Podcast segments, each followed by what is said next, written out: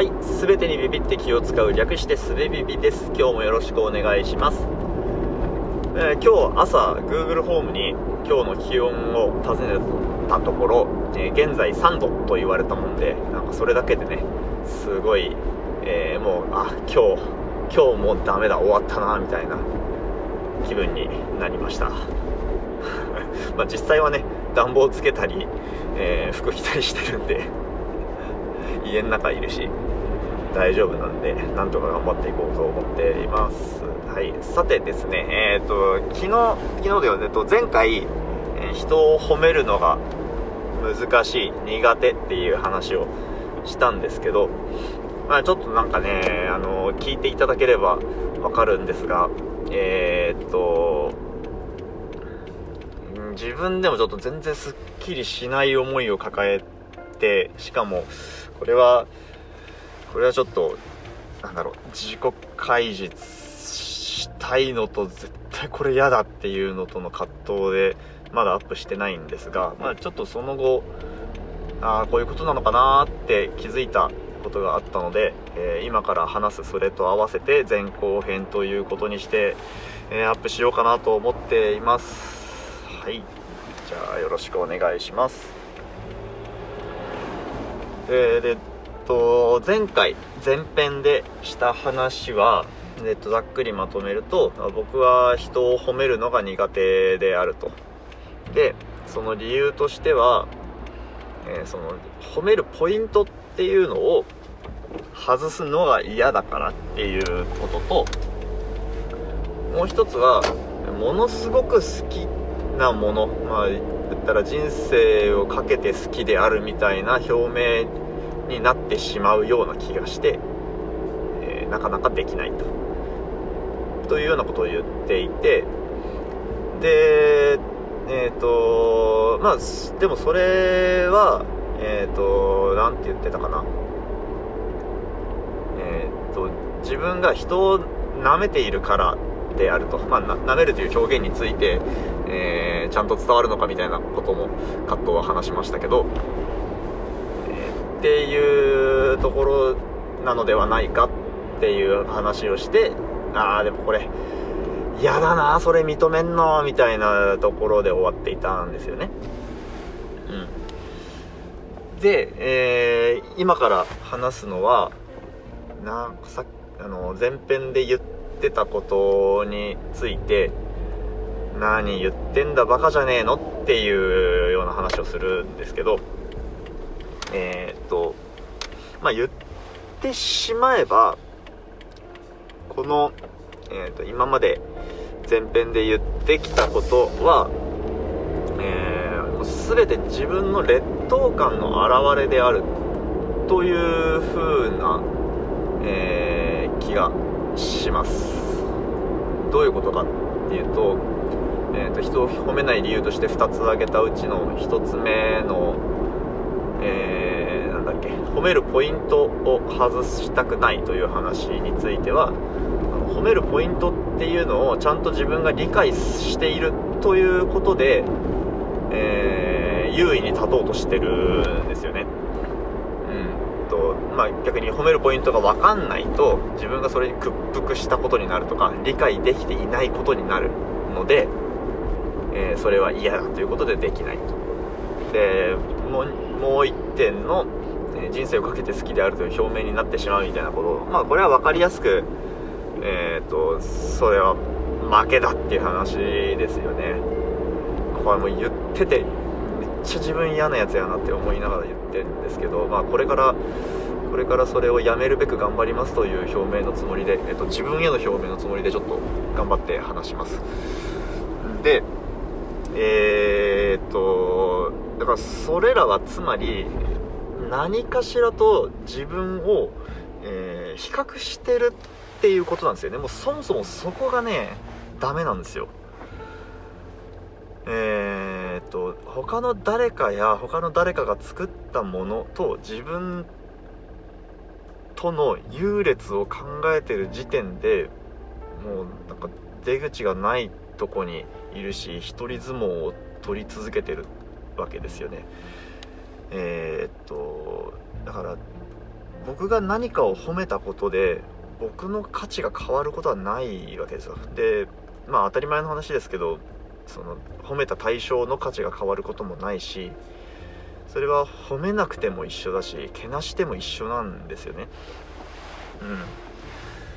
えー、だから、えっと、繰り返しになるかもしれないけど、えっと、僕は何かを褒めることで自分がそれに負けているということを表明することになるからそれはやりたくないというわがままを、えー、なんか前編でお話ししたような、えー、ごちゃごちゃとしてつけたような理由で自分でも納得しようとしていたという、えー、嫌なものを見ないようにしてるみたいなだけのことだったわけですね多分ね。うん。だから、えー、じゃあそれはどうしたらええのっていうのを考えるとえー、っとだから自分が、え、何かを褒めることで自分が劣っているということにはならないと。つまり自分それは独立であると,、えーと、だから、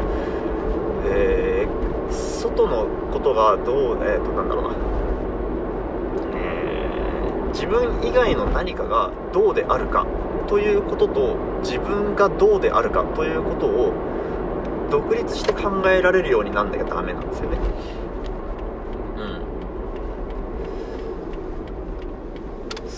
それをやるには、まあ、結局その前回と同じような結論と、まあ、同じようで実は根底は全く違うんだけども、えー、人を褒めるとか、えー、褒めるじゃないにしろ何かについて自分の考えを述べるとか自分の印象を表明するっていうことを極的にやるっていうのがなんかリハビリになるような気がしますね。うん。なんかいろんなものに触れて自分の未熟さを知るみたいなのもなんか方法としては考えつきはしますけどでもそれって、うん、結局それをその劣等感をどう隠すかみたいなことに結局終始しまた終始してしまいそうな気もするのでうん。だからなんだろうな分かりやすいやつで言うと褒める褒めるはまあ頑張るんですけどえっ、ー、となんか分かりやすい褒めとか称賛の形として行動する時間を使うとかお金を使うとかいうのもありそうですよね。うん、こう自分で思いつく範囲で過去振り返ると例えば、えっと、ラーメンズとか小林賢太郎の舞台には自分で時間とお金を使ってって見に行ってましたし、えー、最近で言うとゆる言語学ラジオのサポーターコミュニティ、えっと、月額いくら払ってサポーターになるというやつはためらいなく加入したのでえー、っとだからそこはもう劣等感とか優越感とかではなくてそれがいわゆるこうそれが好きであるということですよね多分ね。うん。だからそういうことを多分やればいいんですよね。今まではそのえー、っと好きのスレッショルドを超えたものに対してそういう行動をしてたわけだけども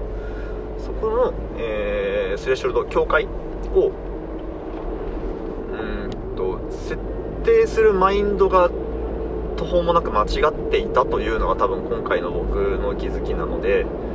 えー、意識的にお金を出すとか時間を使うっていうことを、えー、ためらいながらもやってくっていうのがなんかリハビリになるんじゃないかなって。リハビリじゃねえな。とリハビリっていうとできてたことを取り戻すっていうことなんだがえー、まあ本当に幼少期にはできてたみたいなことかもしれないけどリハビリじゃなくってこれは練習ですね。うん。えー、っと、はい。だから、自分の、えー、劣等感と向き合うためになのか、なんかちょっと違う気がするけど、えー、っと、だから自分を他人と比較しないようにするために、えー、他人を褒めるっていうことですねなんかこれと聞き全然つながってないように見えるかもしれないけど、えーと、人を褒めるということが自分の劣等感や、えーと、比較してしまうという心持ちから来ているっていうことを踏まえると、えー、他人の評価をするということがとりわけ他人に対して良い評価をするということが、えーと、自分の自信を取り戻すことにつながるという構図かなと思います。え、ー、とはいそんな感じですね。か。えー、結局なんかねあの耳当たりの良い結論みたいなものを出そうとしているあたりまだこいつ分かってねえなという気も自分でしてますけど。えー、っと。もうちょっとちゃぐちゃな汚い部分まで自分で掘り下げないと実際行動に移せない気もしますがまあ今のところはここまでかな一旦。ちょっとさっき言ったえー、っと練習を意識的にちょっとねやってみたいなという気持ちに今はなっております。はい。いやーほんとね周りのものを好きになりたいし好きだと言いたいし自分のことも好きになりたいわけですよね本当はね。あでねこれ前後編えっ、ー、といやアップするのね怖いっすよ。怖いけど怖いけどでもなんかそれやるやったらいい気がするのでね。はい。えー、これをあなたが聞けているということは僕がそれをアップできたということなので、えー、そのその1点だけ、えー、今日は褒めてもらえると嬉しいです。そうそういう話ではなかったんだけどまあまあいいや。はい。えー、頑張ります。はいよろしくお願いします。じゃあこれで終わります。ありがとうございました。